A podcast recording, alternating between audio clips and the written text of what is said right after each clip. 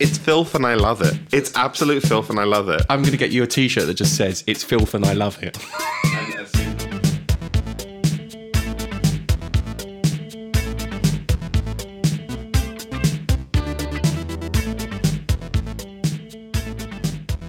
Hi and welcome to the PPUK podcast. I'm Chopin. I'm one of the London meetup, and with me is I'm Lee Cocker, and I'm one of the London meetup and one of the founders of Prince Party UK.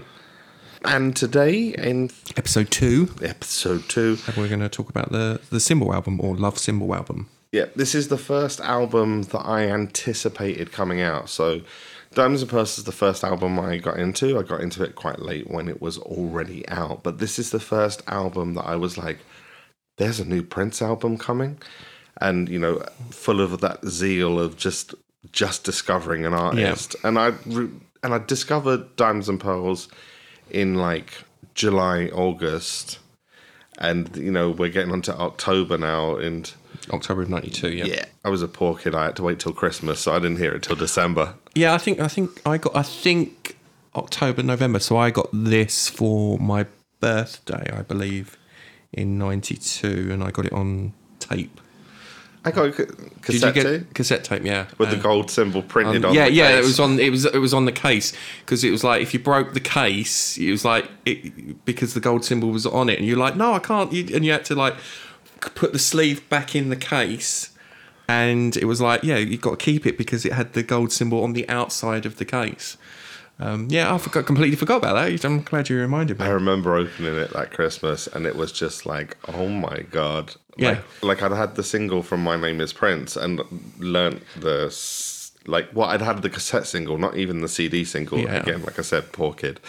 And it was that single edit, that dun dun dun dun dun dun dun dun dun. Sorry, yeah. We're not going to sing. I keep on promising we're not going to sing, but I can't make any of these promises, to be honest. No, we're talking about Prince. Exactly. A little humming. Humming, yeah. It's a karaoke podcast, that's what it is. I think, like on our previous podcast, the way I described it was, like, similar to you, that I got into Diamonds and Pearls. And the way I describe both albums is Diamonds and Pearls is the metropolis of Prince albums, and this would be the Gotham. The Symbol album would be the Gotham one. This is the darker Gotham album for me. This is the, you know, very dark, sexy, lust, love, that kind of themes. Yeah.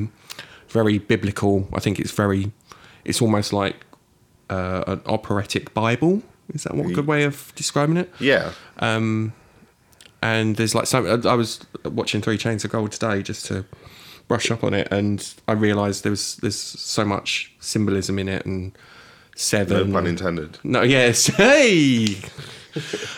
So much symbolism is in it with the Bible, the references.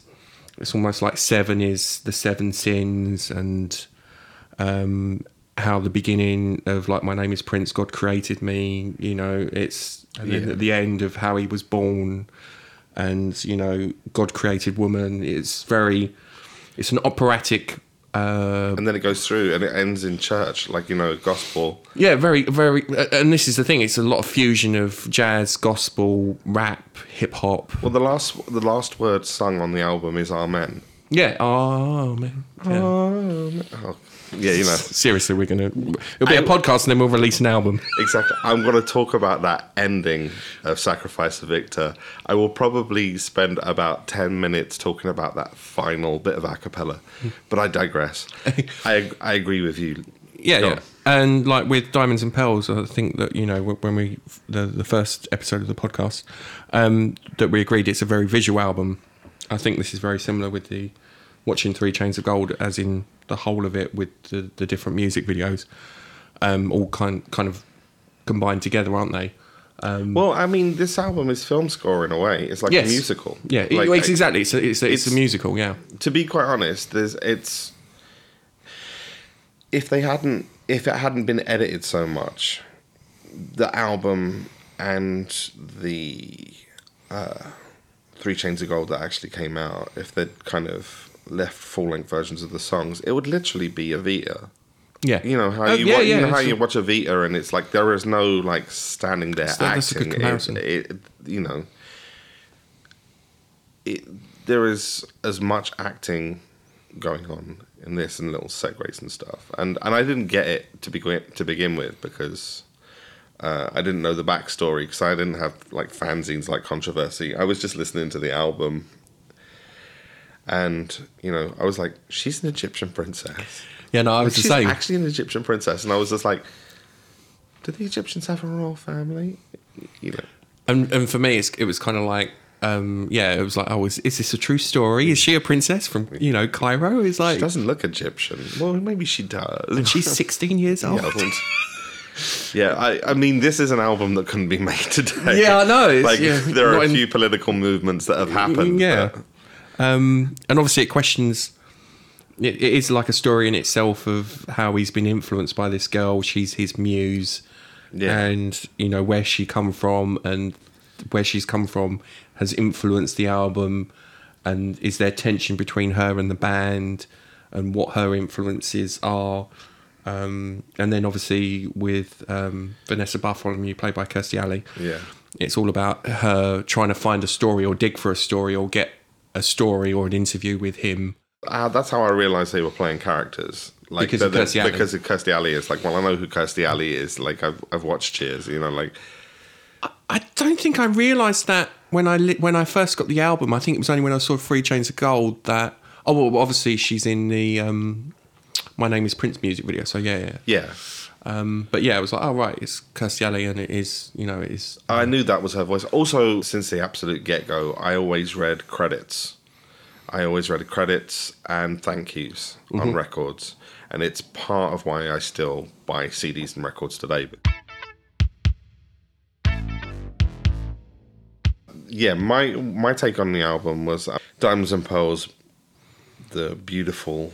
show home and Cymbal being the cluttered hoarder house, because every time I listen to it, and still to this day I listen to it and hear little bits and production techniques and, you know, finger cymbals and all kinds of little reverbs and stuff and harmony part. Like the harmony parts in a lot of spaces is so dense that I'm still hearing new stuff today. You're still picking up on stuff on the album? I'm still picking up on new stuff today.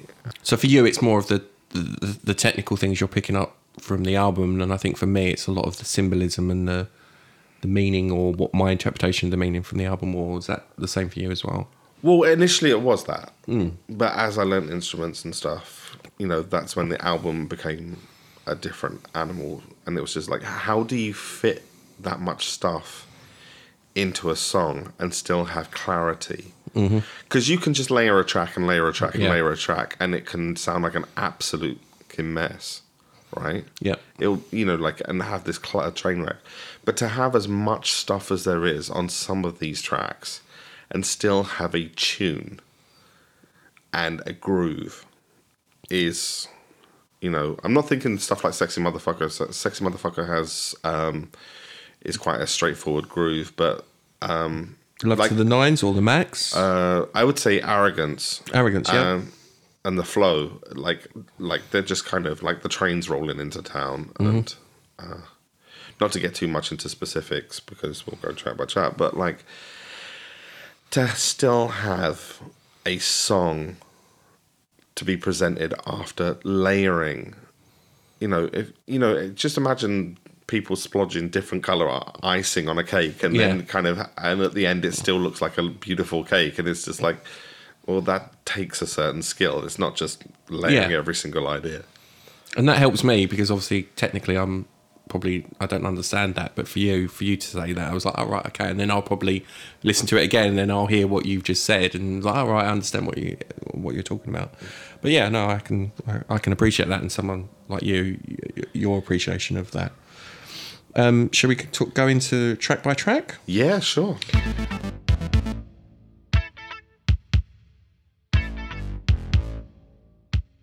So the first song of the opera. My Name is Prince. Can I go with that one first? Right.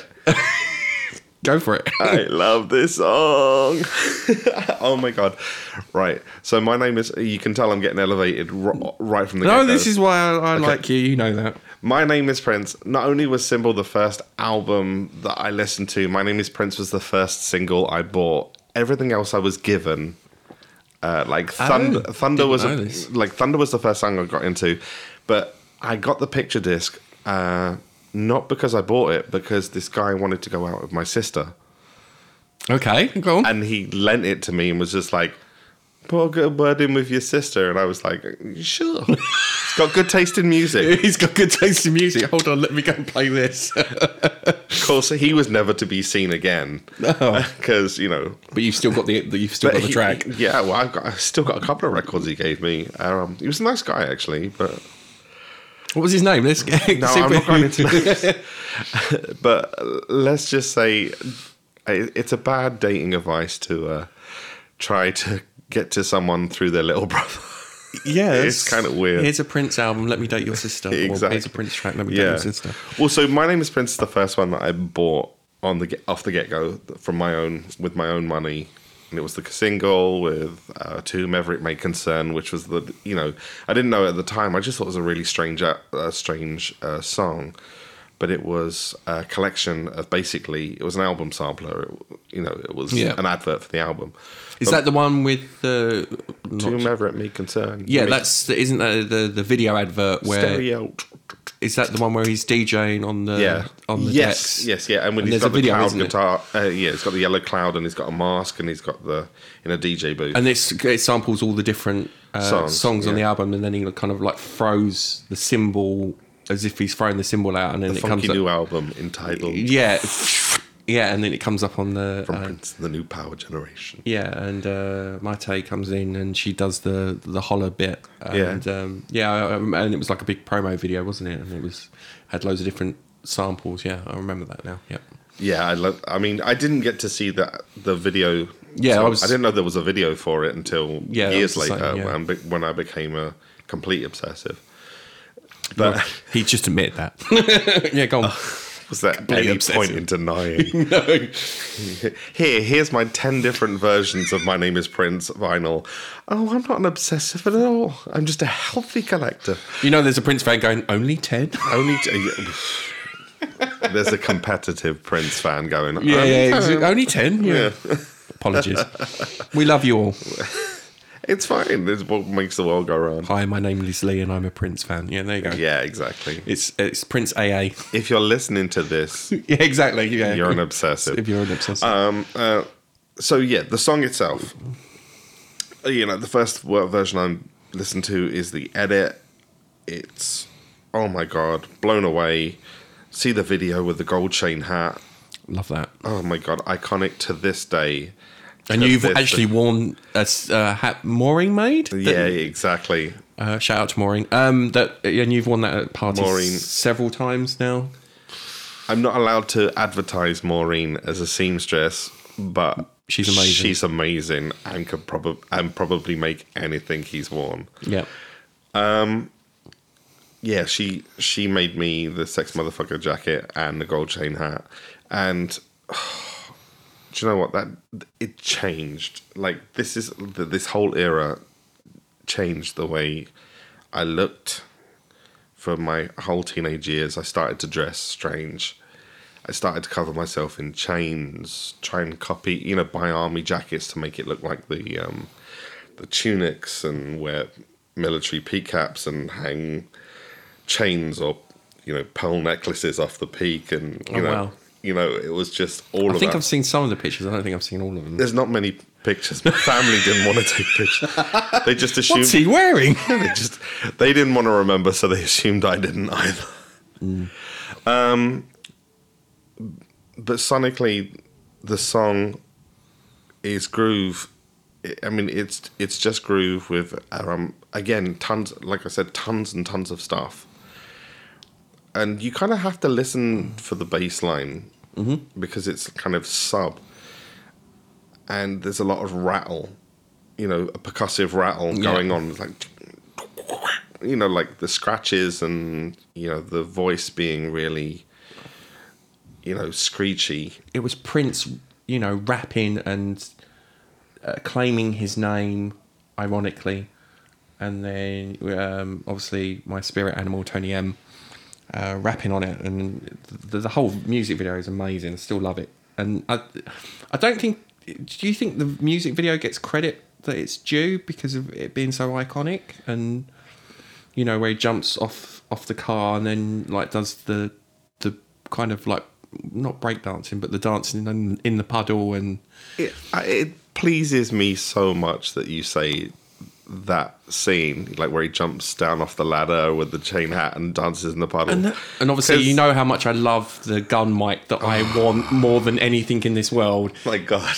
So I used to, back in the day, I had when this came out, I had a torch. It was like a white torch, and I would just spin it like a microphone. And I got told off so many times. I used to have this torch, and I still don't know. I used to work in a cinema. And I'd have this torch and I'd spin it like the Prince and the mic gun. And to this day, that's the one, as much as I love the chain... I don't think I've ever worn the chain hat. I know this... I'll get it out later on. Yeah, you will get it out. We'll take some pictures. The chain hat, and we've had it at the parties, and there's so many iconic pictures of people with the chain hat. But I wanted that gun more than it. It was so cool and iconic.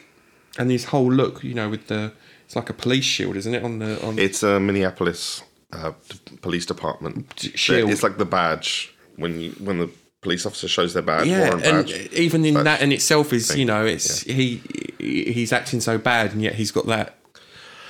Right. This is oh, this right, links into this brilliant thing. Go for it. That's a brilliant point, because around this era, Prince got a load of shit for saying that he followed trends with hip-hop. And to some extent, there was some following of trends. But what I point out is that he didn't do it to become street or thug. You know, like, he wasn't pretending to be, you know, he wasn't pretending to be NWA. He wasn't pretending to be part of a gang. He came in, like, as a teacher of funk. He's wearing a police hat, you know, carrying the gun is a microphone, and he's wearing a police shield, and he's going, right, if you're going to approach the funk, here's the rules. I'm the authority on funk. I'm a musician. My name is Prince, yeah. My name is Prince. I am an authority on funk. If you're going to sample it, here's how it's done. So his approach to it, yes, was kind of... So he is the authority figure. Hence It was like, you know, because lots of people think, Prince, you're trying to say that you're bad or anything. You know, like, you're trying to say that you're street. And it was like, no, he was wearing a police hat. He had a Minneapolis police badge on his chest. Mm-hmm. And he was carrying, like, a sidearm that was not a gun. It was a microphone. A microphone that said, this is your weapon. Oh, if you're going to be an MC, this is your weapon. Yeah, exactly. Yeah, well, yeah. You know, like, and so that was my take on that. I mean... No, and I completely agree with that. You could probably dissect that and go, well, here's the ways that that's problematic in the terms of the history of hip-hop. But that's how I took him. The microphone is your weapon, yeah. My words are my weapon. My words are my weapon, yeah. Exactly. So... When I hear them talking about him following trends, musically speaking, in terms of sampling and stuff like that, yes, but interestingly enough, the person that he samples on that record is himself. Yes. I Want to Be Your Lover and Controversy. Yeah. Although I will say, I had never heard either one of those songs. Yeah, because you obviously both me and you. And so I didn't know that they were samples. I thought that was Prince just going, I want to be there. I want to be there. And I was just like... No singing. I thought it was, I want to be there and grind up on me. Oh, right. I want to be there. Grind up on me. I want to be there. Grind up. But yeah. And, it's like, and then like years later, I hear, I want to be your lover and controversy. And I'm like, oh, yeah. Yeah, but that's the thing with him is always you always go back, you know, as much as you go forward, you always go back and realise the links, and there's other stuff you've mentioned that we talked about earlier that we'll mention now about the links. Your take on My Name is Prince. I mean, my to kind of same mind is rattly mess, but somehow still had this monster groove. He samples himself and puts himself as an authority on funk rather than the kind of selling himself as street, which is what people took from the video when actually he was saying quite the opposite, I think. Yeah, no, and I love that, and I completely agree with it. And looking at it now and seeing what you've just said, it's like, yeah, I can totally agree. For me, it was one of the songs that got me into hip hop and R&B, very similar to Diamonds and Pearls, I think. But this one was more of the rap, and obviously, you know, I was always singing Tony M's bit and everything like that. And, you know, when the song comes on, when we do the parties, or, you know, I'm always, you know, and again, similar to Diamonds and Pearls, this is another album where you can listen to it all the way through, and there's you don't skip a song. And this is, you know, and it was his stamp on, this is me as an individual, my name is Prince, and, you know, this is, you know, it was his stamp, and it's the first track on the album, and it's like, you know, this is the start of the ride, or this is the start of the opera of, this is my introduction, and this is who I am, and this is what I can do. So just before telling you by the end of the album that this isn't me. Should we go on to Sexy MF? Yes. It's probably top 5, top 10? It must be top 10. I love the music video. Is that top 10 Prince songs or top 10 songs? Top 10 Prince songs, must be. Yeah, sure. Yeah, must be. I can't even remember how old I was then, but it was like, oh, you know, he's using MF, and it was like a dirty thing, but it's like, oh, it's such a cool, you know, listening to it. And it's like, oh, you're singing along. You're like, I'm not singing along. I am singing along. It's, you know, you couldn't like play it out loud with your parents in the house. Again, him with the microphone gun, the yellow car. I think it's filmed in Paisley Park's garage area, yeah. Isn't it? And they're playing the card game, and then they roll in, and he's like, you get in the car. I think you're on the wrong side of town, motherfucker. Tell your friend to remove his hat. Bucket of KFC. Yeah, that's such a great music video. Do you know the weirdest thing is when we went to the celebration, we were taking a cab home, and the cab driver was like playing some Prince tunes, and the Sexy MF came on, and he said you guys are Prince fans? I was like, yes. And we were like, did you ever go out to Paisley? He said, go out to Paisley, I was an extra in the Sexy MF video. No, seriously? Yeah, it was a cab driver. And I was like, this is the thing, everybody in Minneapolis has a Prince story. It's like it's a weird thing. And anyway, so I was just like, oh, like, so were you playing one of the police officers? He went, no, those were the local police officers. Yeah, they must have been hired in the local police officers, right? Yeah, to, you know, just to act in that scene. So yeah, it's such a great song, and it's again, it's one of the dare I say dance fillers, and the ones that dance floor filler, yeah, that, you know, yeah. Even for 80s Prince fans, I still think they appreciate this song as much, and you know, everyone loves singing along, and it's, you know, it's raunchy, it's sexy, and the girls always love dancing to it, and it's, you know, it's such a great. The girls and the guys. So yeah, no, and yeah, the guys love dancing to it, but yeah, no, it's just, you know, and it just reinforces his, even, you know, his sexiness as, you know, iconic. Yeah. Especially in that music video, and, you know, on the album. But yeah, it's such a, and again, it just, you know, from My Name is Prince into Sexy MF, it's just, yeah, hit one, hit two. It's like, you know, knocking them out of the park. Yeah. And I love it, you know, and I can listen to it.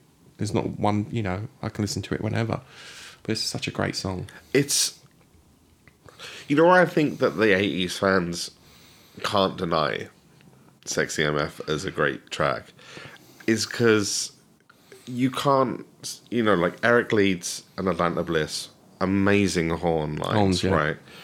But MPG horns, come on. That was, you know, the horn section to Sexy MF is... Oh. And it's also linked... To when and the band is so tight, it's like... but it's also linked to the 80s of the song, the controversial songs that he would sing. It's like almost a descendant from that, if that makes sense. It's you know, he'd always sing about the things people wouldn't want to sing about, or use words that, you know. It's along the vein, you know, it's in that family. Prince songs come in families to me. Yeah. And this is in the same family as Scarlet Pussy and Erotic City, of, you know, Prince going out there and... Yeah, not crossing the line, but seeing how far you can... His, you know, like, not being self-conscious about his sexiness. It's just like, it's just like pouring out of him, and he can't handle it. You know, like, he can't help it. He can't contain it.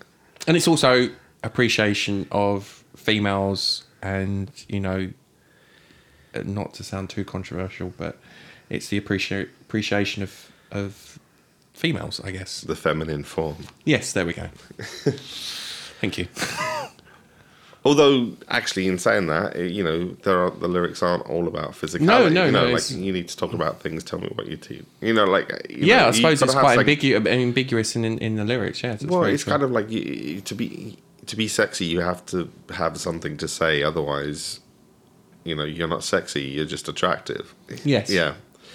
It's like, to be a sexy motherfucker, you have to be, like, intelligent, you know. Yes.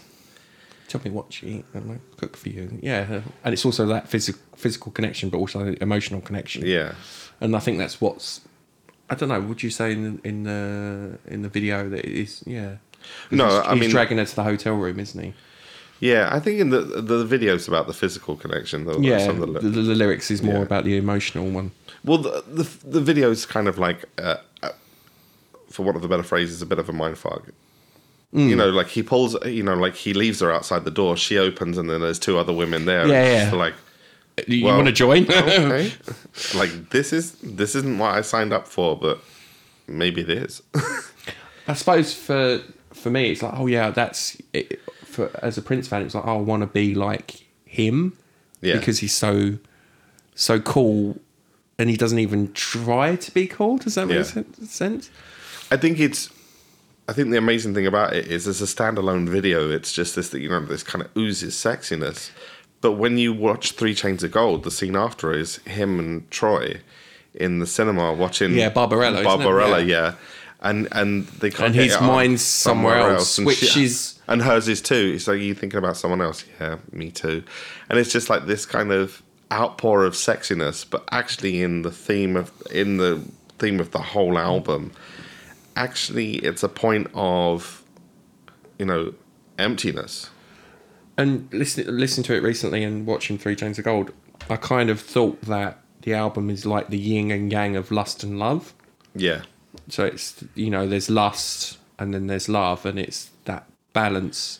And for him, it, like, the beginning part of the album is lust, and then part of the album is love. Well, it's no coincidence. I could be wrong. Well, no, I don't think so, because actually, if you look at both, we've talked about the outfits and the way that Prince looks in My Name Is Prince and Sexy Motherfucker. Like, we've talked about the outfits they wore in the black and white tunic, the gold chain hat. It's no coincidence that those are two images that appear in the Seven that he kills off. So, like, you and I are listening to this and getting deep into these and who this guy is. But he and it's interesting you say a link to old Prince, because he just throws it away at the end. Yes. Although I will say, shout out to Stacia Lang for both those outfits and Troy Bayer's white lace, and she still looks amazing today. Yeah, she's on Twitter. Yeah, those outfits are just amazing, because she presented she presented the Ride Divine. Yeah, and she's wearing the Sexy MF outfit. Correct me if I'm wrong. Yeah, she is. Yeah, she's wearing the black and white kiss curl tunic. So, yeah, she's wearing his outfit from the... 6 months. I only realised that, recently, last couple of years, I only recently realised, like, hey, that's the same... And I think you've asked you or Maureen, I think I'm sure I asked Maureen, he's like, oh, that's the same outfit. Yeah. Which is weird, because he's got a version of her white lace outfit with the pearls. Yes. He wears a white That's an amazing outfit, by the way. But there's a Prince wears a version of that outfit on tour, on the Diamonds and Pearls tour. He's got the white trousers, but with that top, with the white lace pearl. Mm. So it's like, it's again like Prince is trying on his girlfriend's clothes and his girlfriend's trying on his clothes. It still looks good. And even as a guy, it's like you girls wanted to be with him and guys wanted to be him. It's that, as a Prince fan, that's what it is. And it was like him embracing his sexuality and, you know, and it's almost his sexuality and his masculinity as much as he put it out there. Does that make sense? Yeah. So, are we done talking about Sexy MF? I think we need to be, because we've got like loads of other tracks to talk about. But we could talk about, because of the videos and because of the song. I mean, the song just is what it is. It's a monster party jam. It's whenever a DJ drops it, the room will go off. Yeah, and everyone will go to the dance floor. You know, I play this at work, and everybody, you know, the 20-year-olds and the 30-year-olds and the 40-year-olds will be like, yes. It's, you know, it's would you say it was homage to James Brown? It's that funky embrace of sex, really, I guess. Yeah, exactly. Oh yeah, it's James Brown all the way. Yes, you know, it's Cold Sweat. It's, you know. Yes, it's Cold Sweat. Yeah. Yeah. You know, like it's. Okay, so with the first track, My Name is Prince, and it's like the second track, This is My Sexuality, and this is me being sexy. Love to the Nines. Say that you love me like a river. Yeah, because this is another one that kind of switches itself up halfway through, doesn't it? And it's when Sonny T then does the questionnaire with Mayte, and it's, you know, it's almost like you're dating someone. Who's the president now? Does it matter? Wow. Unfortunately, it doesn't matter at the moment. But oh, right, yeah. Should we really be... Let's go over that one. And obviously, I think MPG and Mayte, they did that recently at the gig at First Avenue, I think. And she came on and he did the whole questionnaire thing. It was quite cool. And it's almost like... how much do you love me? And it's also like you're dating someone, and do they tick all the boxes? Does that make sense? Yeah. With the questionnaire. But it's very... How would you describe the style? It's kind of jazzy. Well, there's several styles in it. You know, yeah, it's... And again, I think it goes back to my point in the first podcast that Prince is his own genre. That you can't... With that song, it's like a jazz... but then goes very dark at the end. So, but the harmonies, I love the harmonies, and the, you know, and again, I know I'm talking about the music videos a lot, but it's an easy way to reference it. How it's like the photo shoot. Yeah. And I think he's wearing the pink, it's a pink outfit. Yeah. Fuchsia. Fuchsia. If someone's going to say, you got the colour wrong. No, fuchsia, Japol lace.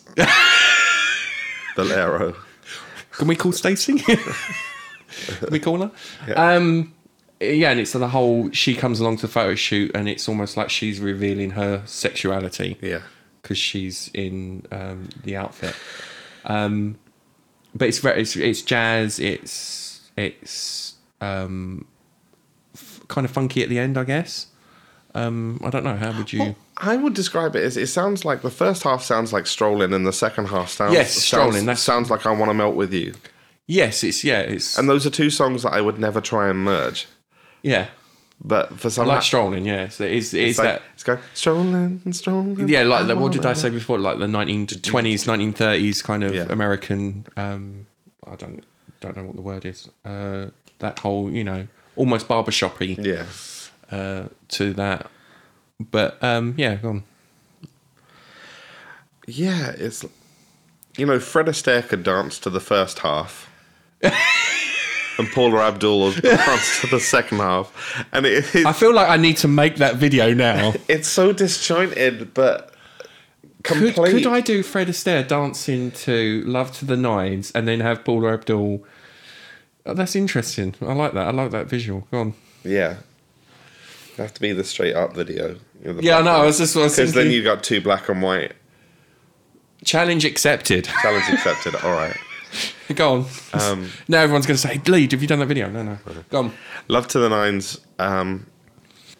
This is the thing about talking about this album, is that it almost needs like two or three like podcasts, because each track is so dense. It's like you say, you're like, which part am I going to review? I love the first half of Love to the Nines. It's, you know, it's groovy. It's light. It's, you know, it's pleasant. It's kind of jaunty, and then it goes, and then it dives down to that dun dun dun dun dun dun dun dun. And it just, you like, you find yourself getting down and dirty. Yeah. And then skipping away at the end again with those beautiful, like, Tommy Barbarella playing those strings on the keyboard.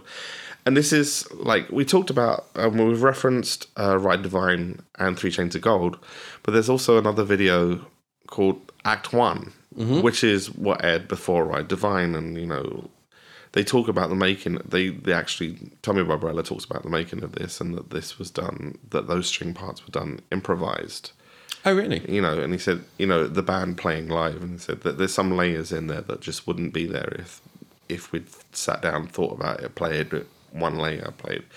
It was just it being a band song. Right. And that's an interesting... It speaks to how good the band is, that that a song this disjointed can be... just like come together but with a one live take, rather than just like we're recording one part, recording the other part, cut the tape it together. No, it's the band just doing the changes and can play it all.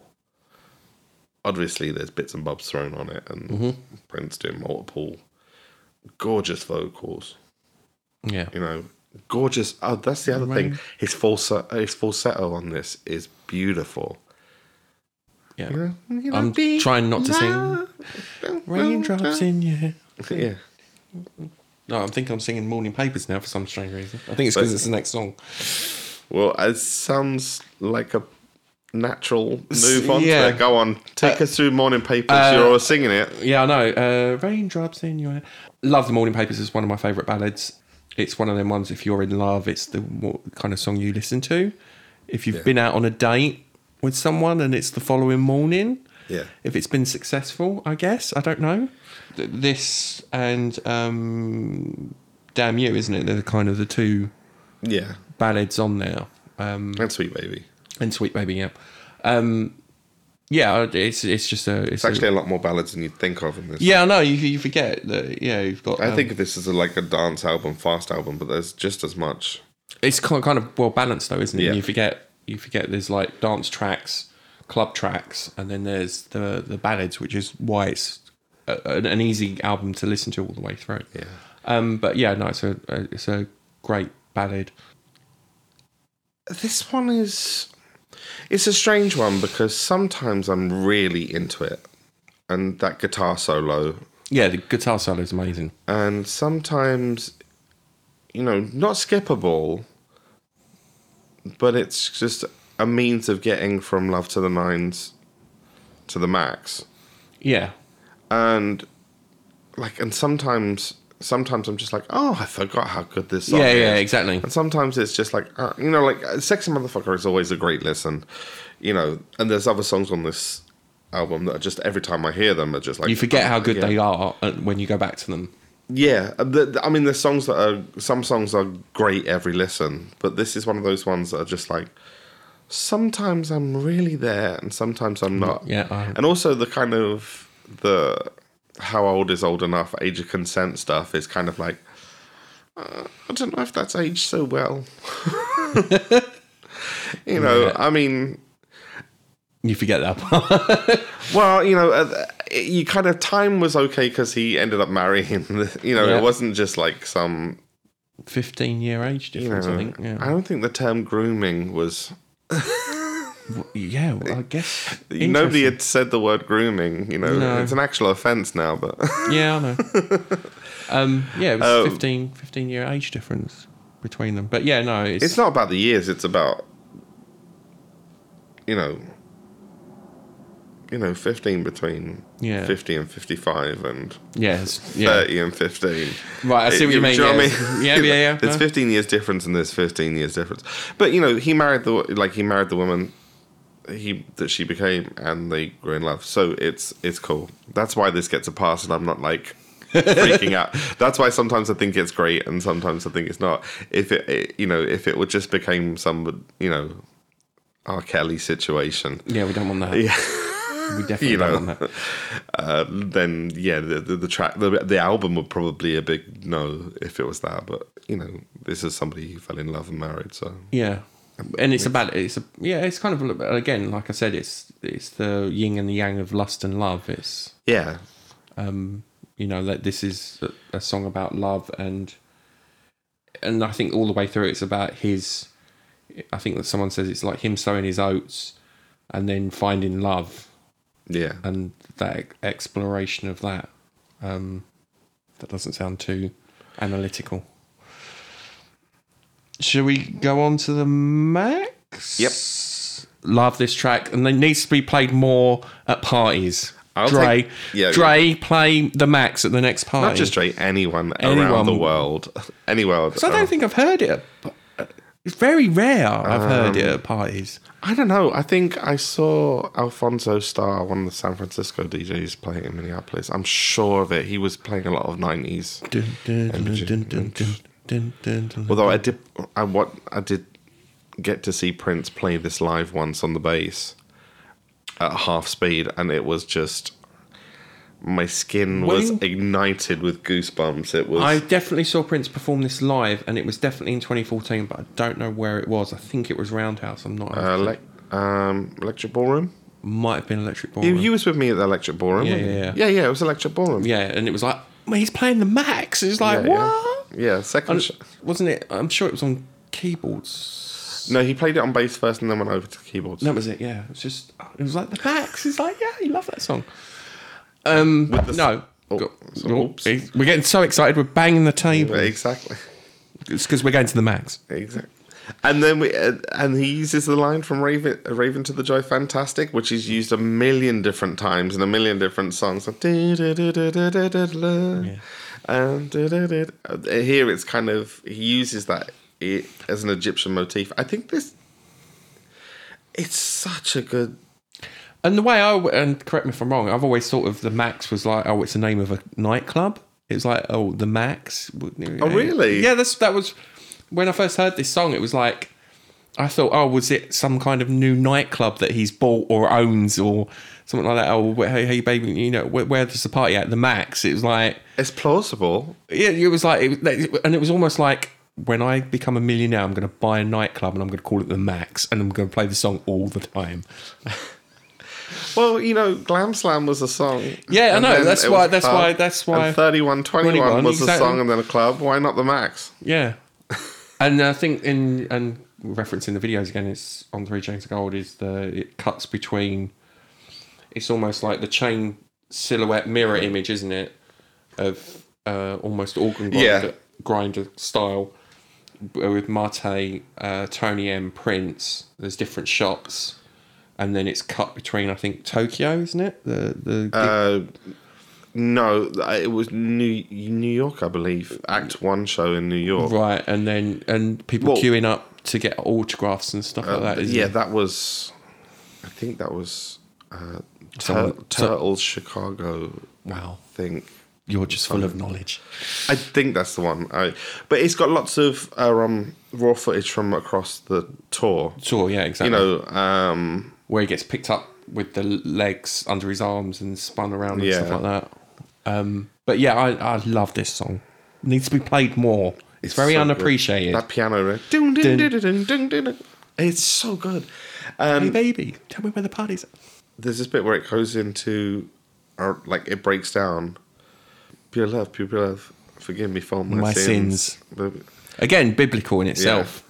Contrary to popular belief, even though one's life is brief. When you go here once, you come again and again and again. And, you know, it's, you know, Prince talking about, you know, like, life is short and then killing off Prince, you know. Yeah. You know, like, it's kind of like, it's, you know, This is where you start to kind of, the story starts to move on in this song, in that, you know, he's found this love, and this is a bit of this. This is the first hints of, I think, in the story of Prince going, okay, I can be this dance number guy. I can be the big groovy guy. And yeah, it's like almost like she's met his criteria in Love to the Nines, and it's almost like he's now taken her out to party. Yeah, and you know, it's like that. It's almost like you've met this girl. She's everything you want, or she meets what you want, and now you're out with her in a kind of nightclub thing. I don't know. Perhaps sounds crazy. And in the middle of a dance song, he started going, you know, questioning, you know, you left me such a cold, cold world to suffer in. You know, like... Yeah. Questioning it. Yeah, and it's like, you can see the character, you know, the character turn. So. And the conflict between love and lust. Yeah. And then he kind of goes into... Yeah. But I like this song. I do like this song. It needs to be played more. Yeah. It really does need to be played more. Yeah. Should we talk about the first segue? Oh, okay. The one that is 21 seconds long. Son of a bitch hung up. Oh, that's it, yeah. So again, it's Kirstie Alley as Vanessa Bartholomew. And she phones him and he just hangs up on her. Yeah. I hope you don't mind I'm recording that conversation. Blue Light. This is one of those songs that... I'm not sure I can rave about this song. Is it bad? No. Is Prince trying something different? But again, this whole album is a fusion of so many different things. Yeah, so something was gonna make it. Yeah. I think this is the first time that he done a straight out reggae. I don't question that. I can't think of an earlier one. Lately. Doing straight up upstroke. It's the first time he's used that groove. Yeah. On record that I know of. And in terms there might be earlier ones. In terms of storyline, it's also about, if me and you are in a long-term relationship, you know. Yeah. Double heart attack, couple both die in a fire, is that right? Fight, sorry. Die in a fire. Fire, yeah, I know. Sorry. How well do you know your Prince lyrics? It's Prince setting light to Paisley Park because he couldn't get it the way he wanted it. It's like blue light. It's a fire engine. Blue light. Dear God. It's the ambulance coming. Prince fans are going to queue up now to hang me. You said fire? Fire. Wait a minute, do Fire Brigade have blue lights? You know what I said about, what was Insatiable, about being a flake advert and loads of people bought me chocolate. Now loads of people are going to buy me fire engines or blue lights. God. Or flick lighter fluid on your fire. Feet. I knew what I meant. It came out as fire. I knew what I meant. And it's also the fact of how... Personally, Prince introduced me to loads of different styles of music: rap, reggae, hip hop, R&B, and it was like, I like this, and I didn't think I would like this style of music. And again, I still wouldn't skip it because again, it's one of the ones where it's like, I've forgotten how good it sounds, and that you still know, you kind of still know the lyrics to it. Well, yeah. If you ever did. If you ever did. I'm joking. No, see, I'd already heard... Well, I mean, I've already heard reggae tracks, so that's maybe why I didn't love it so much. It wasn't that convincing a groove. It's... I don't know. It's not... Again, not a bad song, but it's not like a successful attempt at what he's trying to do. And your knowledge in terms of... the track listings, did that ever change? Do you know if the track listings ever changed? No, I've not seen one that didn't have blue light on it. No, so it was always... I Don't Want to Belt With You was the last edition. Right, okay. Which seems like a perfect segue. I Want to Melt With You is kind of like fetish sex. It's filth and I love it. It's filth and I love it. It's absolute filth and I love it. I'm going to get you a T-shirt that just says, it's filth and I love it. And a scene from the video, like the one with him in roller skates. Yeah, it's, and them doing the running man and roller skate. It's almost like, and this is going to sound really weird, but it's almost like the video in itself is like a sex video. Does that make sense? Well, no, it is. Yeah, I mean, it's the celebrity sex video before there was celebrity sex videos. That guitar bit when it's like, oh, just like a dog. And it's that there's this effect, and it's an effects box that he uses called the Zoom 9030, and this is why I love your knowledge. Go on. And you can hear it really well on The Undertaker, where the guitar sounds like kind of like a quacking duck, kind of. Okay. And it's this guitar effect that Zoom do, and the first time I think on his rig, and because I had the unit as well, was the Zoom 9030, and it. I loved that sound. It's one of my favourite guitar sounds, like a wah-wah pedal and that envelope filter. Right, okay. It's just, oh my God. And that start, that square wave synth to start off with. Because it has kind of like a squeal thing, doesn't it? Before he says, oh, like a dog, and it's like a squeal. Yeah. It's very, it kind of... Again, links to very similar to like orgasm and that kind of exploration of sex. Phallic guitar. Yeah. I love that, and that obviously that outfit with the when he does it live on the Ride Divine with the gold Panama the Opera mask. That's it. Yeah. It's very very, and again, leads to the whole symbolism and the whole thing of it being an opera. I wish he'd done that on tour, because that was such a fierce version of the song. And like, again, it links to his whole dual identity, similar to Gemini and stuff like that. And it's, like I said, I still see it as love and lust and sexuality and, being in love with someone, but exploring the darkness of your sexuality, if that makes sense. Well, I mean... How far are you going to go? And can you do that with a loved one? It's sometimes, you couldn't do that with a loved one. Don't look now that there's a river of blood. You must have been a virgin. What am I guilty of? I mean, filth, but it's the darkness of it. Yeah. Well, I don't know. Would you say darkness or the exploration of how far you're willing to go in the bedroom? I guess.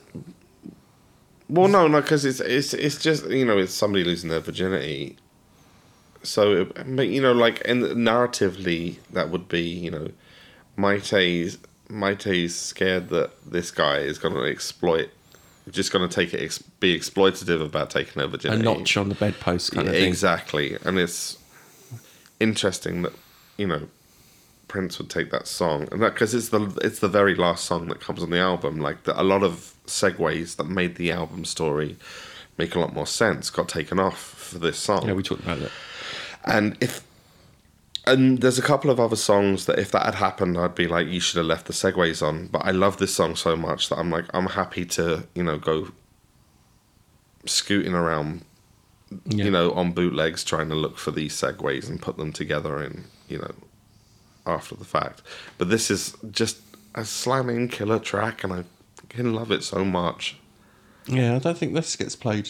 Yeah, you don't hear this in... No, you don't. Why do you think that is? Interesting. Because it's so... Because the man made 40-odd albums. Yeah. And how long is this party that we're talking about? Yeah, I know.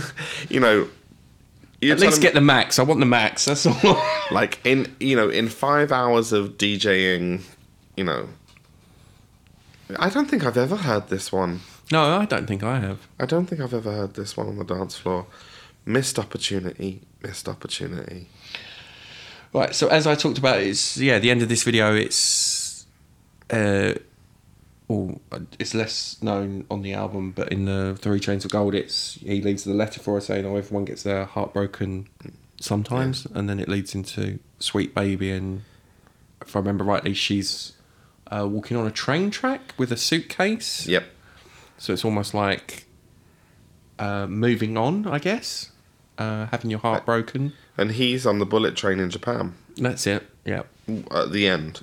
Yeah. So the interest in the connecting, they're both on different tracks. Hey, Symbolism. Either they're heading in different directions or they're heading to each other. Hey, I'm just going to get hit by a train. No. Only Prince is in first class and she's walking. She's walking with the suitcase. Carrying her own case. I won't go into the... And she's wearing a red dress as well, isn't it? So she's less... She's less pure.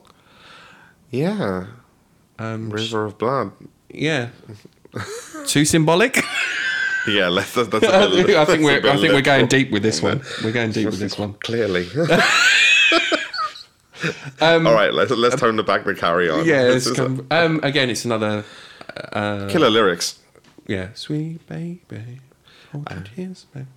I'm trying not to mess up the lyrics. Well, ask yourself what's more important: him or the broken pieces of your heart. Interesting, right?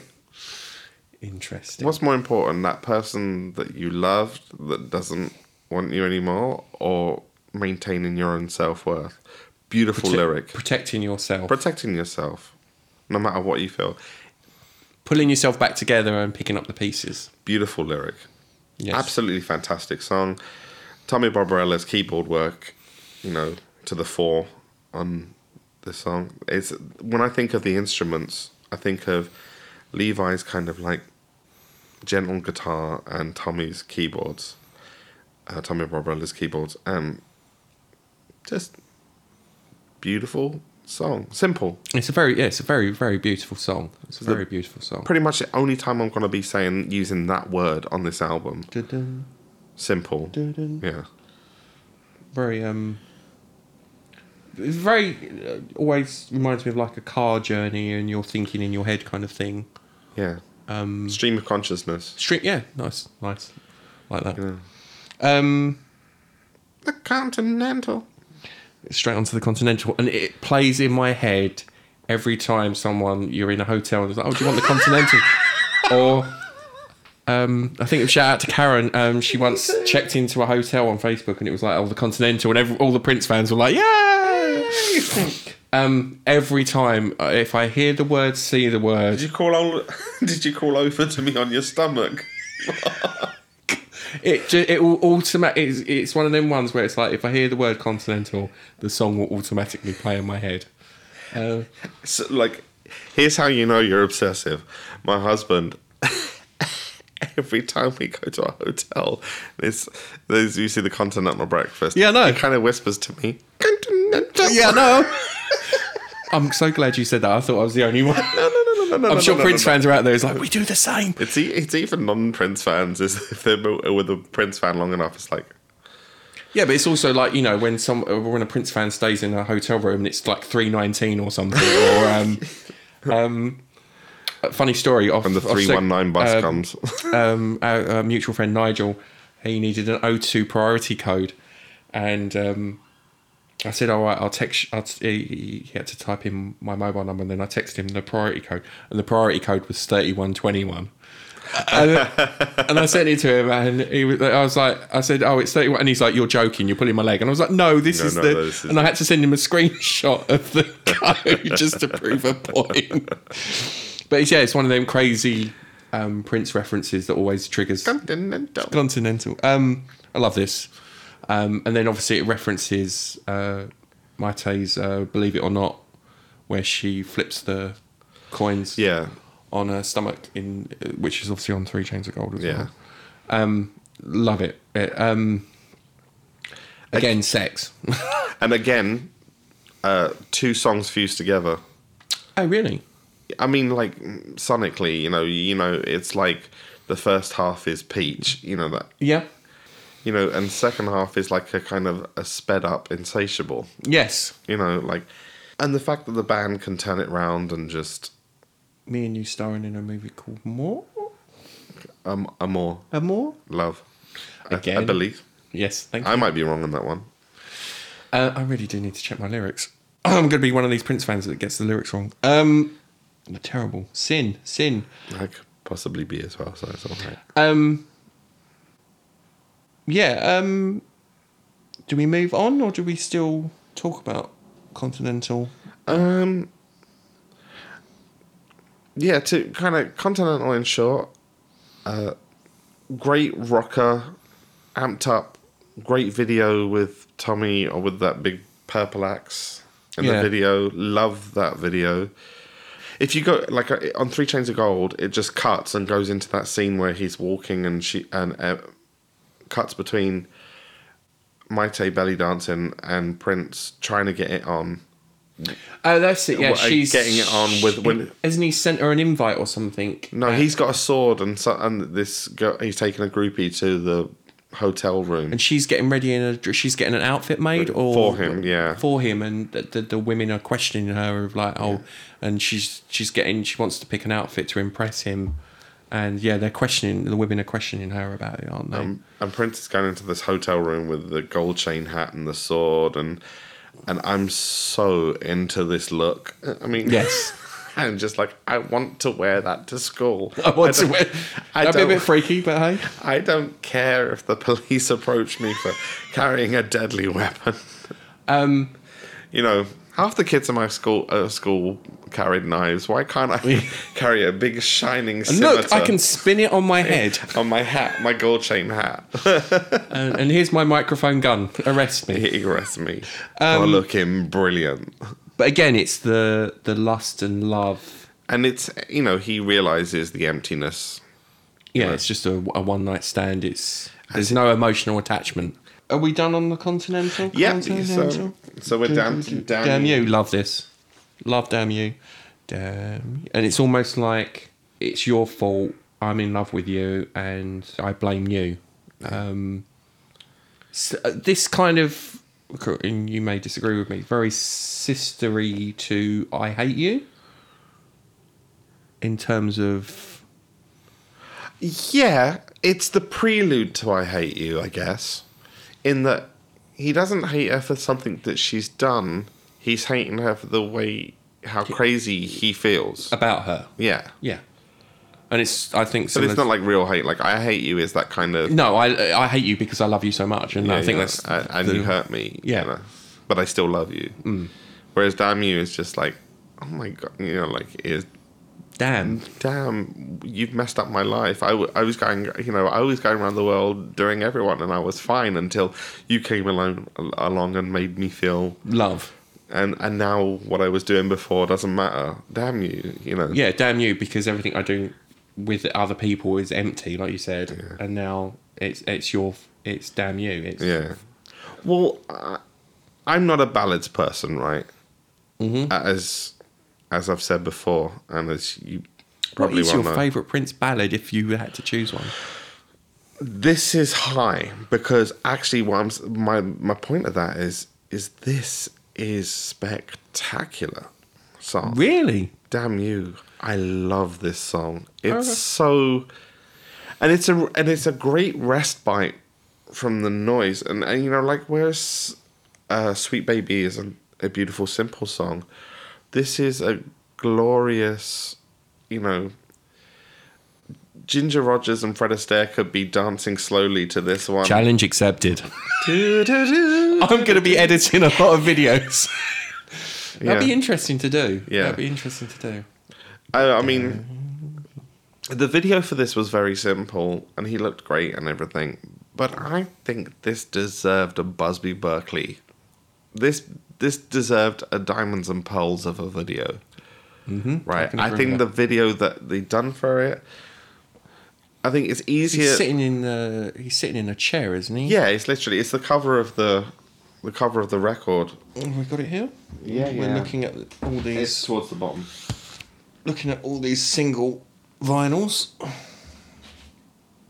Oh yeah, that's it. And he's with the red jacket, isn't it? Yeah, and that's you can see on the back kind of. Just looking at it now. He sat in a club with an old school microphone and kind of, and he's doing, and it's basically Scandalous Part 2.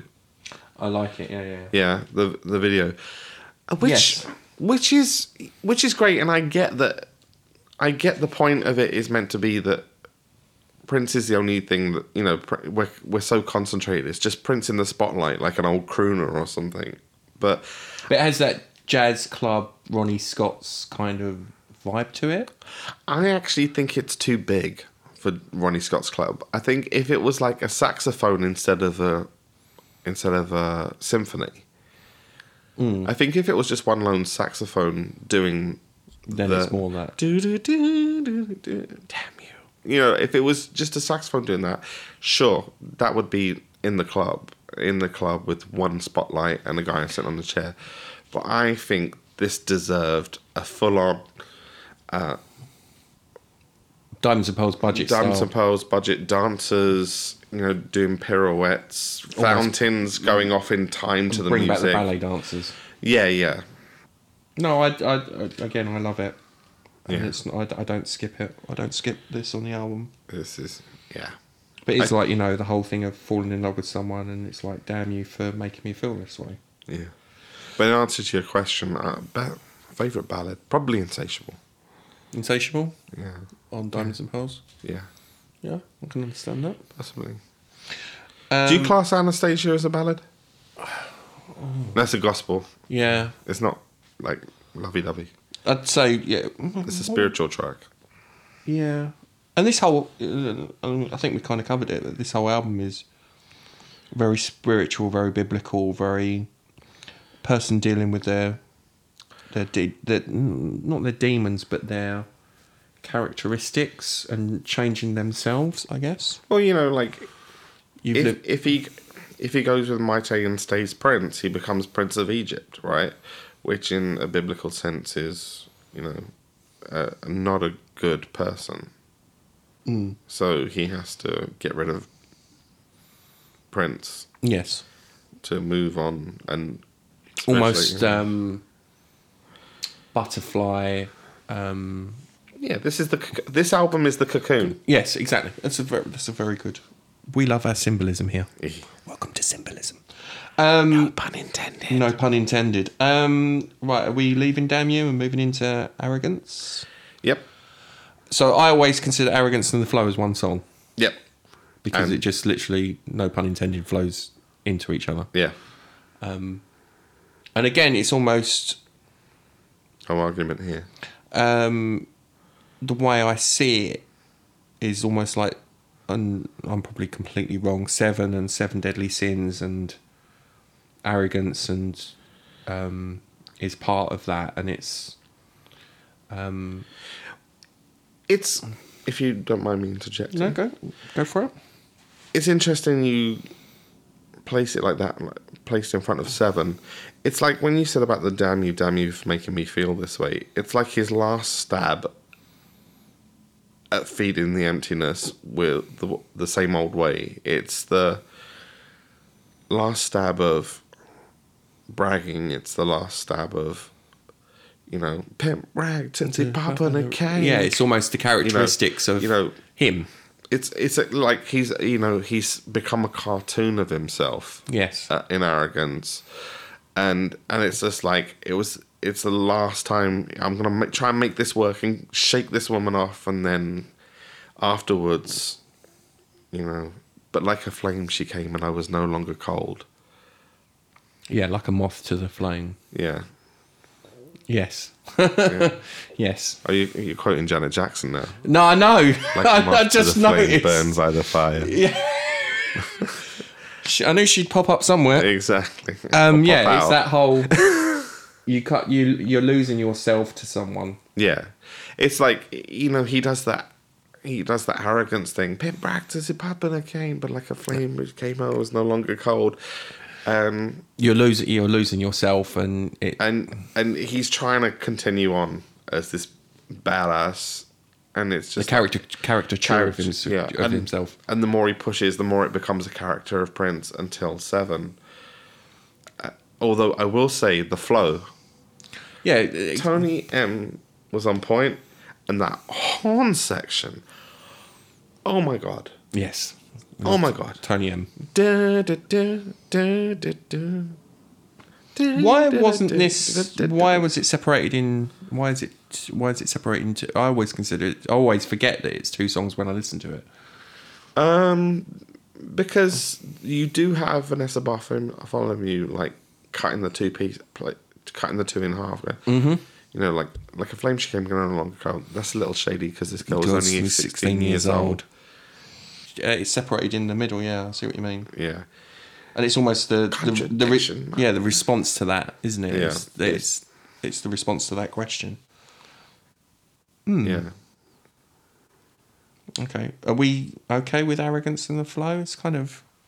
Yeah, I think thematically it's the last stand of his ego before... embracing and accepting that he loves her and... Doom, boom.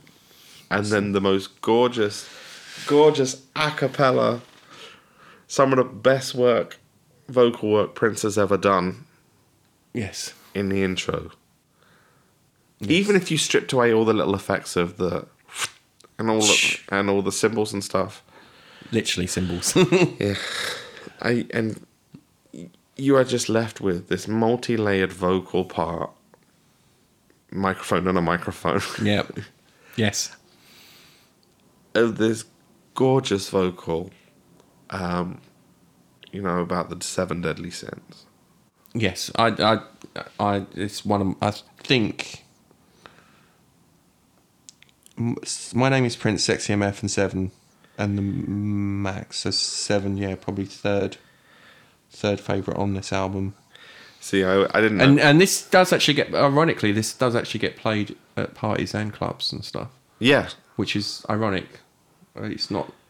I don't know. I think people just like singing along to it rather than dancing to it. Yeah, but if you listen to the backbeat, right, it's Tramp, like do do do do do do do. It's like it's a replayed sample of Tramp. And it's so it's when you take away everything, it's actually it's bedded on like a funk groove. Yes.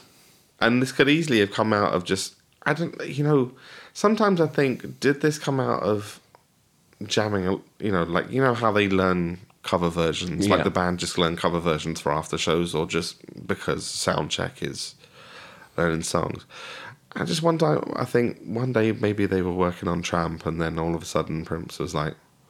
You got something else out of it. Oh, what if we move this to G? And what if we move from A to G? Then to E, then back to G, then to A. And then it was just like, scurries away, gets his recorder. And then he's going, and again, it's very biblical. Angel come down onto me, and the hand she holds are very key. Words of compassion, words of peace. So I'm trying not to sing. The whole thing, it's almost like... And there will be a new... he's literally talking about heaven. There'll be a new city with streets of gold. Yes. The young are so educated. It's almost like if Prince wrote his own Bible verse, this would be it. Yeah. The Gospel of Prince. The Gospel of Prince. Yeah. And it is. It's almost... I think the whole album, again, is... in the seventh day he made me. It's almost like his own Bible verses throughout the album. It's almost like the creation of Earth. And then, it's different... It's as biblical as Rainbow Children. It's just not dogmatic. Yes. It's as many scriptural references. Yes. But it's somebody who feels free to play with them and reimagine them. But with 7, and again with the music video, it's him and you've got the children, and it's him killing off 7 versions of himself. Which is, I don't know, 7 deadly sins. And they're in this almost futuristic city, boxed buildings. And it's very spiritual and, a lot, peace when she kisses the dove and the dove. At the time, it was just so beautiful. And in retrospect, that video is quite sad. Them with lots of kids. Yes, ironically. But actually kind of beautiful, and, it captures a moment of two people in love and looking at the future that is actually quite, that transcends whatever came after it. Mm. Words of compassion, words of peace. In the distance. No, I love the remixes were great as well. Yeah, no, I was just looking at album version after edit, 6 version, 6 long version. The acoustic version. Album edit. I wish the acoustic version was just that. Like, none of the kind of bells and whistles, was just the acoustic guitar and his vocal tracks. Because there was, like, you know, in that Act 1 video, there was a little bit of Levi talking about it, and they play a little bit of just Prince's voice and the acoustic. And it was like, that is a stunning... Like, in even if he never put another thing on it. This is probably going off, but we've talked about acoustic versions and stuff, haven't we? And they're very, very few. There was something we tried to do and we couldn't find... There wasn't many acoustic versions of songs. There's acoustic live versions from acoustic shows, but, like, on record, apart from, say, The Truth, you know, he played hard and fast with the word acoustic. Yeah. But then he wasn't a purist, so that makes sense, you know. We will watch down for... Try not to sing. You can't help it with that one, though. That's really hard not to sing to Seven. That was written for singing. It was... It's like if you put a Prince fan in a room, it's like, don't sing Seven, they will sing Seven.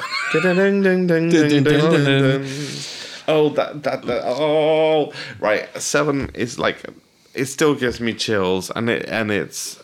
Yeah, and it's that bit towards the last, you know, it's the last lift that, and we fall, boom, oh, seven. Yeah, when the drum. But again, I like what you said that, because it is one of the Prince songs that gives you goosebumps at the back of your neck, kind of thing. It's like, you hear it, and you're like, you get that Prince reaction of, oh yeah, I love this song. I remember the first time, because I heard this before it was a single. This is one of the few songs that I heard before they came out as singles on the album when I got the cassette.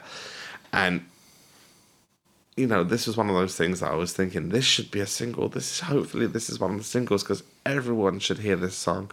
And it is one of those songs that, you know, non-Prince fans love. You know, yes. there's the kind of the Prince fans love these songs or whatever, but it's one of those songs that non-Prince fans love. Seven. It's and just I've heard a lot. I think I've heard you play it on guitar. Yeah, and it was really good.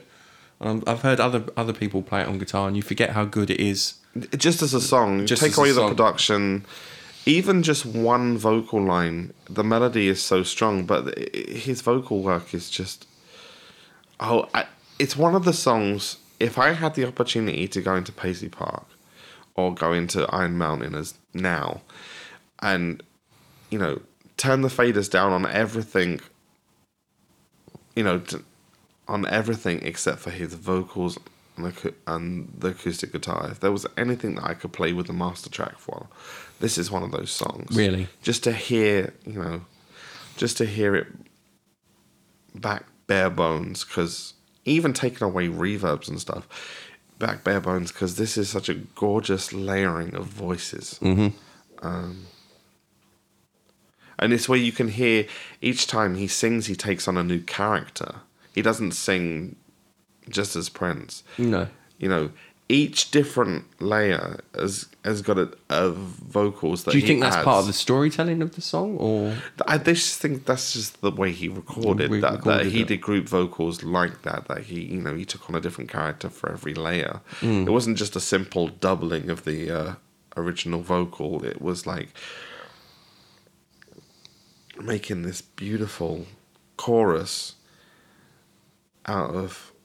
You know, he's such a versatile voice that it didn't sound like just it didn't sound like a chorus of one. It sounded like a chorus of many different voices. Yeah. And that's a skill. That's a real skill for a singer, to not just make it sound like your voice 17 times. It sounds like 17 different people. You know. Yeah. But no, I think the top three song on the album for me. I think. Should we move on? And more biblical as we can get. And God created woman. That bass line with that love. See. And God created woman. Try not to sing. Everybody gets their spot in this band. And Sonny, his bass line on this is beautiful and doubled with those keyboards. How would you define it? Would you say jazz or light jazz or... Yeah, it's jazzy. Mm.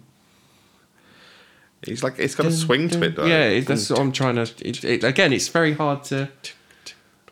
You know, like. Yeah. It's just this is podcast. It's just going to be me and you making songs and people trying to guess what track are they talking about. You know, it's got a chorus on the bass. Oh, yeah. How would, in terms of the story part of it, is it the fact of God has created this woman for him, or it's kind of rebirth, isn't it? Yeah. Or how important women are to men? I don't know. Well, in terms of the story, it's kind of confused because, you know, there's that bit, if I never see you again, it's all right. It's all right. They can have you, but I'll have your love in the end. Like, he's realised he loves her, but hasn't got back together with her yet. Yeah. Which is kind of confusing because Seven is almost like they're together and they walk into the sunset kind of thing. I guess that turns it into his fantasy. Seven is his fantasy and not the reality of the story. Like, you know how the bit with Mayte has a nightmare with I Want to Melt With You. Mm-hmm. Now he's having his fantasy of the future. His dream is Seven. Now we're back to 3 Chains of Gold. If I never see you again, it's all right. Cause they can have you, but I'll have your love in the end. I've seen it. I've seen it. We're going to be together. I've seen the future, and it will be. Hey. Wrong album. There's nothing wrong about that album. No. We can talk about that album another time. Oh, yeah.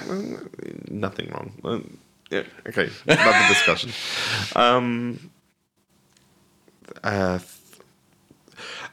Again, that is a...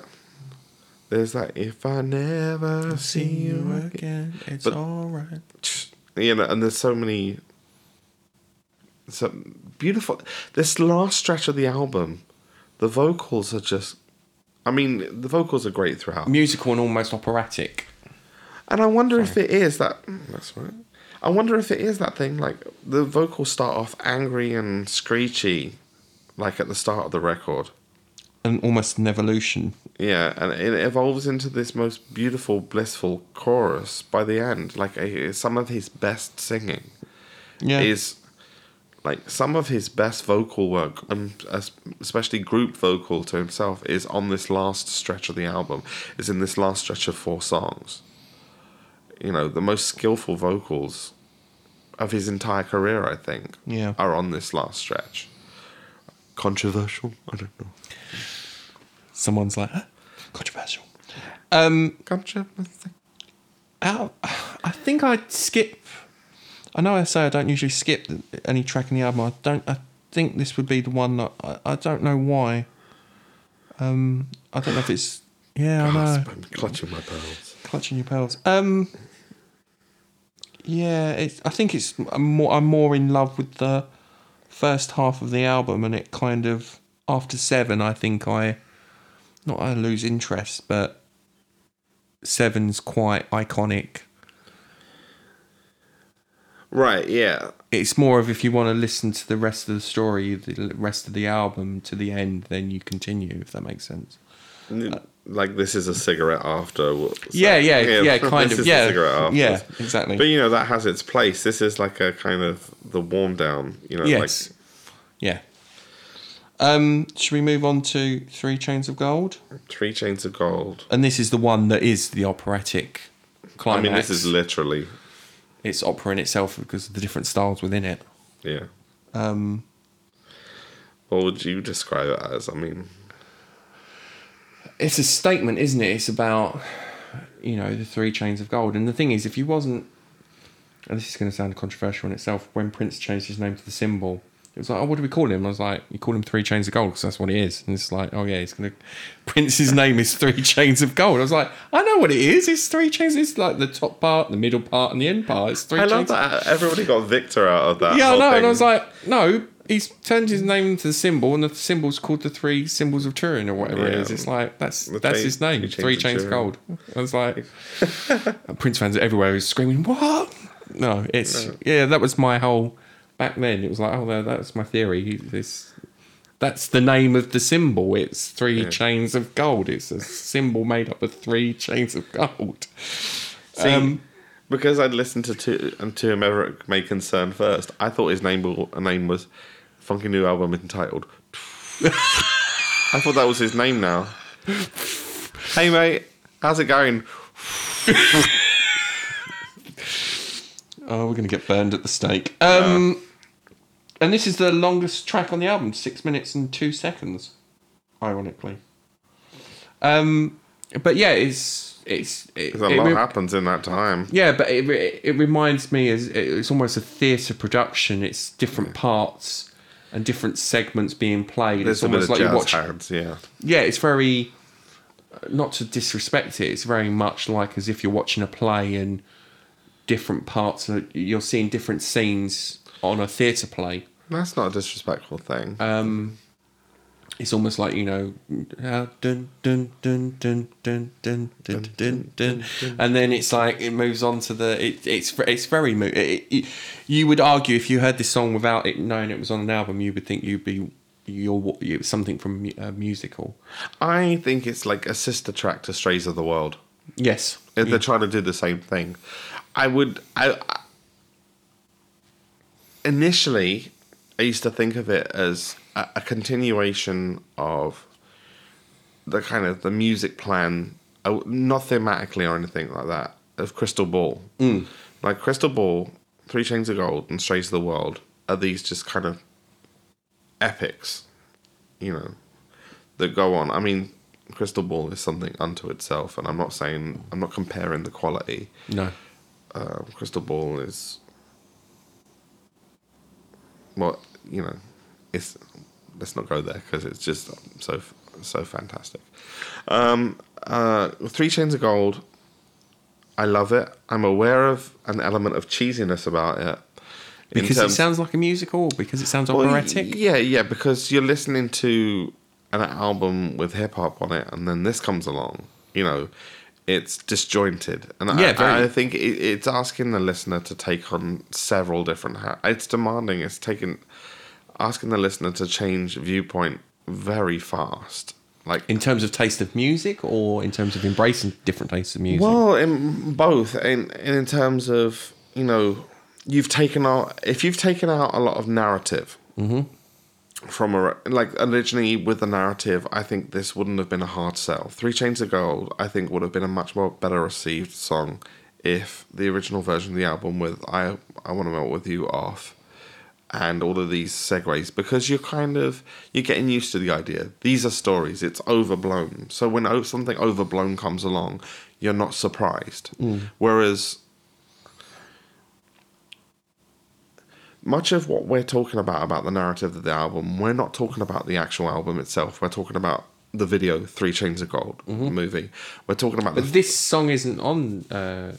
Three Chains of Gold, is it? It is, not this version, but it is in terms of that is the score, the orchestral score to it is in the background while she's doing the whole epilogue at the end, yeah. You know, while he's doing the name change thing. Sign, you know. But that's when the Japanese, if you're always with him, you never have to call. Yeah, and she used that. I think she used that line in several interviews as well. I'm sure. Yeah, she used that one, and he used it in Rip Hop Go, The Zipper. Yes, I love that song. If you're always with me, So I think Three Chains of Gold suffers from the fact that it's kind of just placed there out of context and doesn't have the correct. You know, it's like Bohemian Rhapsody, Prince's Bohemian Rhapsody. I guess someone's going to kill me now. How dare you? Like, someone's going to kill me. I hate Bohemian Rhapsody. If I never hear that song again, it's too soon. But it's a fair comparison in terms. You know, it's a fair comparison. I think the guitar work on this is much better. But you know, Bohemian #Rhapsody. Controversy. Dun, dun, dun, dun, dun. Are we finished with Three Chains of Gold? Should we move on to the second? Yeah, just one final thing to say is that guitar for they, you know, that guitar solo, and then it goes for they will burn, dun, dun, dun, dun, dun, dun, dun. And again, that's Chopin and Lee do karaoke coming soon. Burning guitar solo. followed by, like I said, his vocal work at this point is killer. I wish I could dream that I could do one of these lines.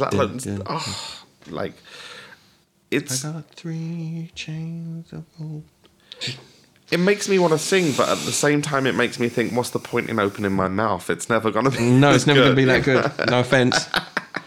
So yeah, now segue. This is the phone call, isn't it? Yeah, with in the interview. 15, I'm 320. With the what's his phone? The talk box. I thought it's tongue box. Tongue box. That's it. Tongue box. And she's like, "Oh, I like the movie Barbarella." Again, in reference to the movie Barbarella, and which he references in the video, he's watching Barbarella, and again, very operatic in itself, and that reference to it. Well, it's another thing that links Diamonds and Pearls with Symbol, and why I think of them as twin albums, because Diamonds and Pearls finishes off with a Barbarella reference on Live for Love. Yes. Acceleration into temporal space continuum now beginning. And then you kind of finishing off Symbol. Yes. With Barbarella as well. And it's interesting that he would take... Because, this segue is basically a part of the... 320-year-old robs a cradle, isn't it? That's it. Scandal. I can literally do it live. We should do part of this podcast as a tongue box. That'd be quite cool. Yeah, we can have that effect. It's special film, the tongue box. It's almost like him justifying... what he's done and his relationship with the princess of Egypt, Cairo.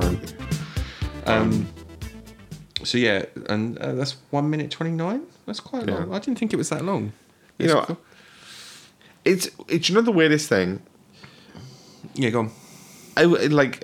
What made that as something that I would never skip is because it comes from between two great musical moments and links them, and you can go from the fact that it takes you from fire and brimstone operatics into what is sacrifice, hip hop gospel, it's just if you cut that 3 minutes of the album, how many different styles of music are you cramming in here? How many different layers are you cramming in? This is it. The whole album is so many different styles. Many different styles. Literally the kitchen sink is in there, I think, as one at Lucky Back. But I think that's the biggest appeal for Prince, is that the albums, there's so many different styles. And it's, as me as a Prince fan, is like, I wouldn't, if it wasn't Prince, would I listen to this style of music, or would...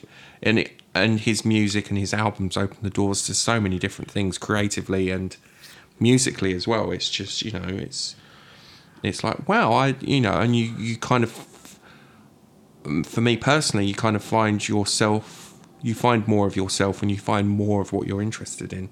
And I think, this and Diamonds and Pearls album was a massive influence on me. Massive influence on me. I almost feel like this album is like a purge. It's like a purge of all of these expectations of him, all of these musical ideas, everything he wants to try, everything he, every new thing, every old thing that he people expect of him. He's trying to put on every old thing that people expect of him, every new idea that he has, he's trying to do Minneapolis sound because people want that, and he's trying to do hip-hop because that's commercial, and he's trying to do Egypt because that's what he's... Egyptian sound because that's what he's into. And it's it all works. That's the crazy thing about it. In this moment of ADHD, it all comes pouring out in this kind of big... the end of Akira... Hey! Geek reference, go on. This kind of crawling mass of everything. That encompasses everything. And then afterwards, it's just what is there left to do but change my name? Yeah, and it's almost like he's, and again, it's sacrifice of victor. It's kind of like a funeral cry, rather than teary-eyed. It's like a kind of like... And that's what it is in terms of Three Chains of Gold. It's him where it's the hat in the grave, isn't it? Or yeah, and the three chains and the gun mic and, and the three chains and the hat. And it's kind of like, yeah, and weird. I wasn't even thinking about that section when I said the funeral cry, but yeah, it does end with the funeral. Funeral, yeah, for Prince. But it's kind of like, you know how crying at funerals is different to kind of crying because you're a bit upset, but funerals is like a wailing and a getting out, and that's what I see. That's why I don't mind the clutter, the sonic clutter of this album. It's just like a complete purging of every baptism in such. Yeah, and kind of he emerges. And like you said earlier, a cocoon. Yeah. A cocoon and coming out as a butterfly. He creates iconography at the start of the album and then buries it by the end. Yeah. I am. You've just got me hooked on who you are, and now you're killing yourself. But it's not. It's not just the appeal of the character, the appeal of the music. It's the appeal of the whole, not even persona, but of Prince himself. Yeah, to add onto this narrative as well, you've not only got the movie, you've not only got like things, references on Right Divine or the Act One, but you've also got the Three Chains of Gold, or the album, but you've also got the Three Chains of Gold comic. I forgot about that. Yes. Yeah, and I have a T-shirt with that on. Exactly, and in that beautiful, that I've got it on a T-shirt. Yeah, Rosalina. Thank you, Rosalina, for the T-shirt. Yeah. Thank you, Rosalina, for the sweets. Yeah, she's our Tootsie Pop dealer. Tootsie Pop. So we love you, Rosalina. Thank you. So we've got enough Tootsie Pops. Next time, bring us a pimp rag and a cane. And she's also my Twinkie dealer. She brings me Twinkies. That means something else. Oh, right, sorry. I did not know that. Girlfriend. Learn something new every day. I'm just like, Lee? So Sacrifice of Victor, how you described it earlier as gospel hip-hop, did you say? Gospel hip-hop, yeah. Gospel hip-hop funk. Yeah, it's very gospel, very funky. It's angelic. It's very angelic. It is. We sacrificed. It's kind of like. It's weird because I think of this track in the same way I think of Positivity. It's this album closer that's. And Live for Love. It's saying everything. And almost Exodus as well. Yeah. And it, to a certain extent, Batman as well. It's like this epic piece that encompasses everything that came before it. Yeah, it's almost like you've learnt from the album, and this is the last lesson. And Temptation, Purple Rain. Yes. Not every album has this moment, but there's quite a few that do. Gold. Gold. Yeah.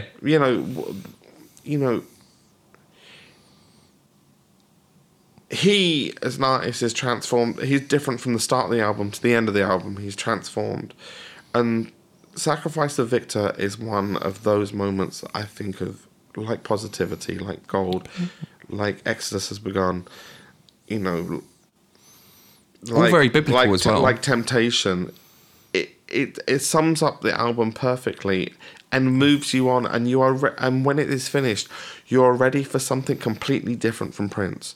And it's from what Prince... If you're ready for another Prince album that is completely different. And it is so... That's such a unique thing. Mm-hmm.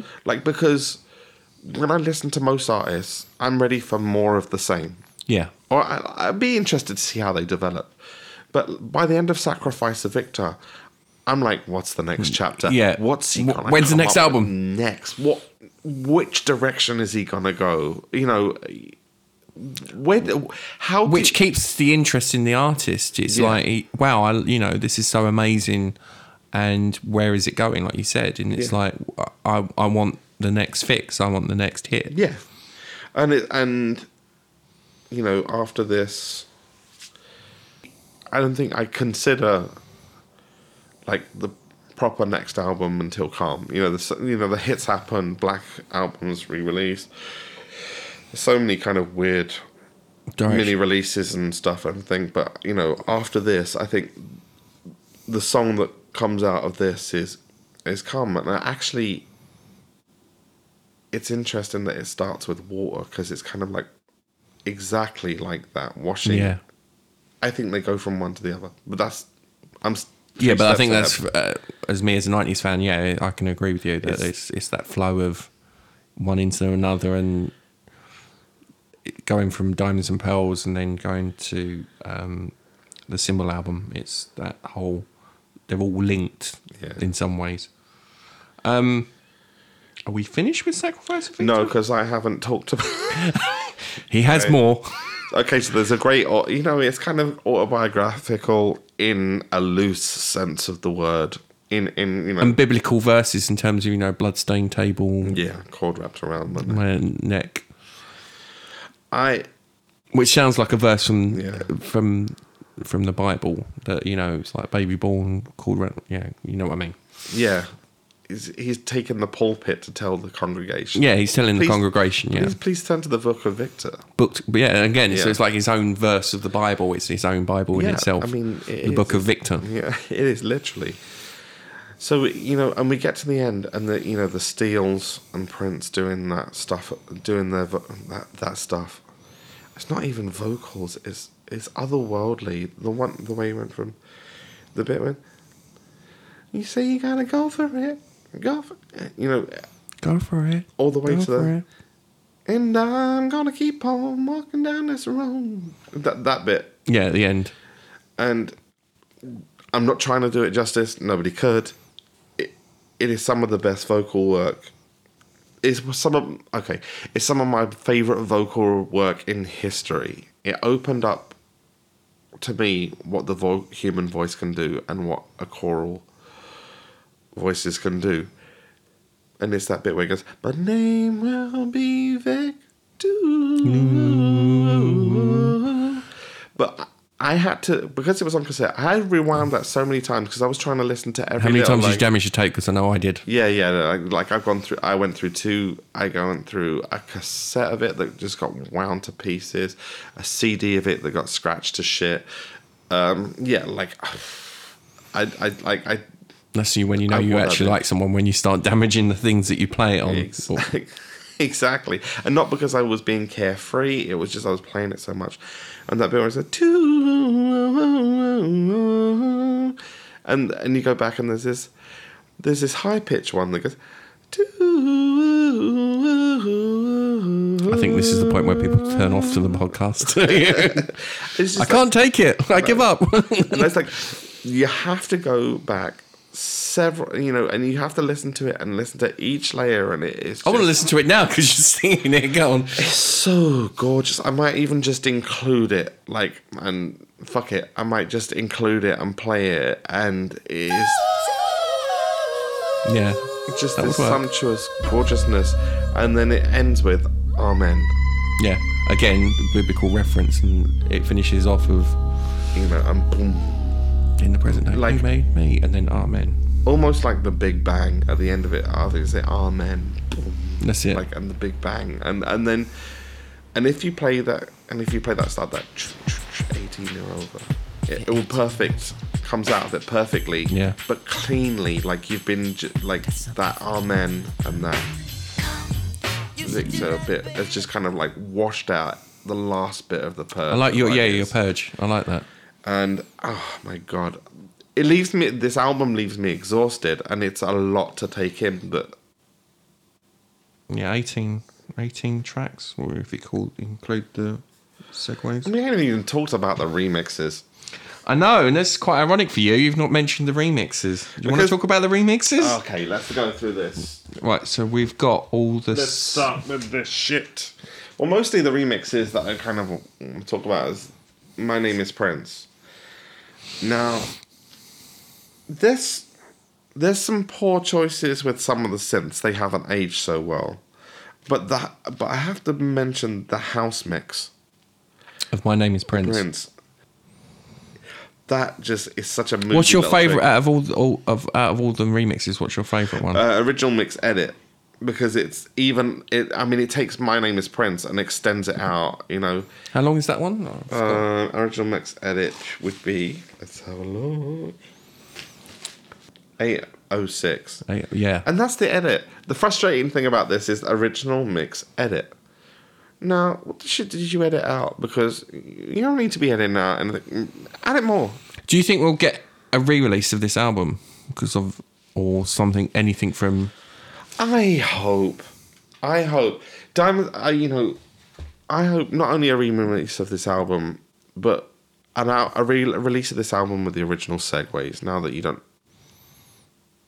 Because they're not all included. Yeah, I mean, you could just do a digital download that comes with the vinyl of the original version. And obviously, a re-release of Three Chains of Gold as well, a digital re-release of Three Chains of Gold. I want them to go back to the 35mm print and do a 4K scan of that. Of that as a Three Chains of Gold. I want to go back to the print. Don't kind of because there's no.